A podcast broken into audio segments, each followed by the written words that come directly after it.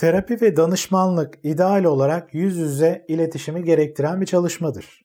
Peki bu online olarak yürütülebilir mi? Yani görüntülü konuşma yoluyla danışmanlık, psikolojik destek, terapi çalışmaları yürütülebilir mi? Seninle bu videoda bu sorunun cevabını ele alacağım. Çeşitli nedenlerden dolayı yüz yüze görüşme mümkün olmayabilir. Mesela salgın hastalık gibi nedenlerle dışarıya çıkmanın kısıtlandığı, riskli olduğu durumlarda, kronik hastalıklar ya da fiziksel engeller nedeniyle evden dışarı çıkamayan kişilerin olduğu durumlar ya da diyelim ki şehir dışında ya da yurt dışındaki bir terapistle çalışmak istiyorsun. Bu gibi durumlarda tabii ki yüz yüze görüşmek imkansız. İşte bu gibi noktalarda online psikolojik danışmanlık, görüntülü konuşma yoluyla psikolojik danışmanlık uygulanabilir bir seçenek olarak karşımızda duruyor. Online bir şekilde görüşmenin kendine göre tabii ki belli avantajları var. Oturduğun yerden, evinden, evinin konforu içerisinde ulaşım konusunu dert etmeden terapistinle birebir görüşme, çalışma fırsatın oluyor. Tabii ki bunun kendine göre belirli dezavantajları var. Daha önce de söylediğim gibi ideali bu çalışmanın yüz yüze olması. Çünkü yüz yüze olmadığında belirli bir ekran üzerinden bu iletişim sağlandığında duygusal teması kurmak biraz daha zor olabiliyor.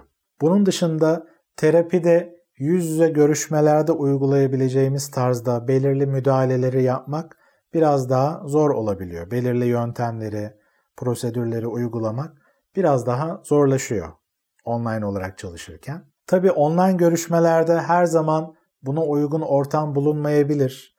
Evde yalnız olunmadığı durumlarda ya da kapının yalıtımının iyi olmadığı durumlarda kendini çok da rahat hissetmeyebilirsin. Acaba kapıdan birisi dinliyor mu? Kendimi açıyorken bu söylediğim şeyi duydu mu acaba şeklinde belirli kaygıların olması bir dezavantaj olabiliyor.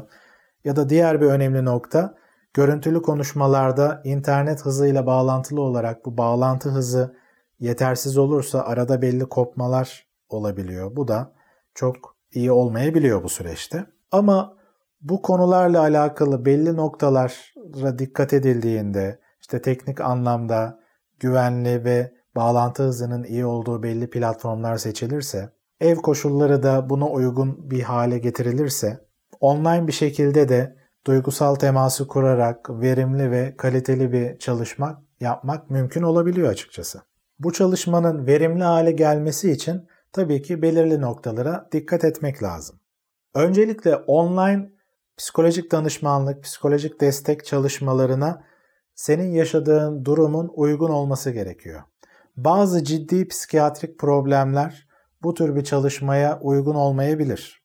Daha yoğunluklu, daha derin ve daha birebir çalışmayı gerektiren bazı durumlarda online olarak çalışmanın belli dezavantajları oluyor. Çünkü müdahale etme, kontrol etme fırsatı güçleşiyor. Normalde terapistin online bir çalışma için öncelikle bir değerlendirme görüşmesi yapar. Bu tür bir çalışmaya yaşadığın durum uygun mu değil mi diye. Ona göre bir karar verilir. Dolayısıyla her durum bu tür bir çalışmaya uygun değildir. Bu çalışmanın verimli olması için daha önce de söylediğim gibi bağlantı hızının iyi olması gerekiyor.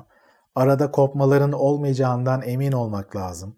Hatta alternatif birkaç platform el, el altında olup eğer bir yerde sıkıntı yaşanırsa hemen başka bir yere geçilmesi gerekiyor. Bu gibi şartlar sağlandığında o zaman o bağlantı kopmadan çalışmaya devam edilebiliyor. Bunun dışında tabii ki mekanın, şartların uygun olması gerekiyor. Konunun ciddiyetine göre mesela uygun bir kıyafet giymek gerekiyor. Görüşmenin yapıldığı ortamın arka planının dikkat dağıtıcı şeylerle olmaması gerekiyor. Bunlara dikkat edildikten sonra bunun dışında normal terapi çalışmalarında nelere dikkat edilmesi gerekiyorsa bunlar önemsendiğinde aslında yüz yüze çalışmalardaki gibi sonuçlar elde etmek mümkün. Açıkçası online terapi çalışmaları, online danışmanlık çalışmaları uzun yıllardır uzmanların uyguladığı, kullandığı bir yol aslında. Çok sık şekilde kullanılmıyordu belli şartlarda. Gereken durumlarda uygulanıyordu ama özellikle şu süreçte salgın sürecinde ki bu videonun çekildiği dönemde biliyorsunuz ülkemizi ve dünyayı tehdit eden bir salgın var. Bu şartlarda artık birçok uzman online bir şekilde çalışma modeliyle çalışmalarına devam ediyorlar. Dolayısıyla sen de bu süreçte eğer psikolojik destek almaya ihtiyaç duyuyorsan internetten bu konuda çalışan uzmanları araştırabilirsin. Bu videoyu kapatmadan önce online olarak EMDR ile çalışılabilir mi? Bu konuya da biraz değinmek istiyorum. EMDR gibi yöntemler yaşantısal, uygulamalı yöntemler. Dolayısıyla tabii ki yine ideal olarak yüz yüze çalışılması gerekiyor. Ama açıkçası online olarak görüntülü konuşmalarla da EMDR uygulanabiliyor. Zaten şehir dışında ya da yurt dışında olan belirli danışanlarımızla ya da daha sonradan taşınan danışanlarla bu gibi çalışmaları devam ettiriyoruz. Bu süreçte de online olarak EMDR ile çalışmak mümkün. Tabii ki burada EMDR'ye özel olan bu çift taraflı uyarı yöntemini normalde yüz yüze çalışmada terapist danışanı yönlendirerek ya da bir alet kullanarak yapıyordu.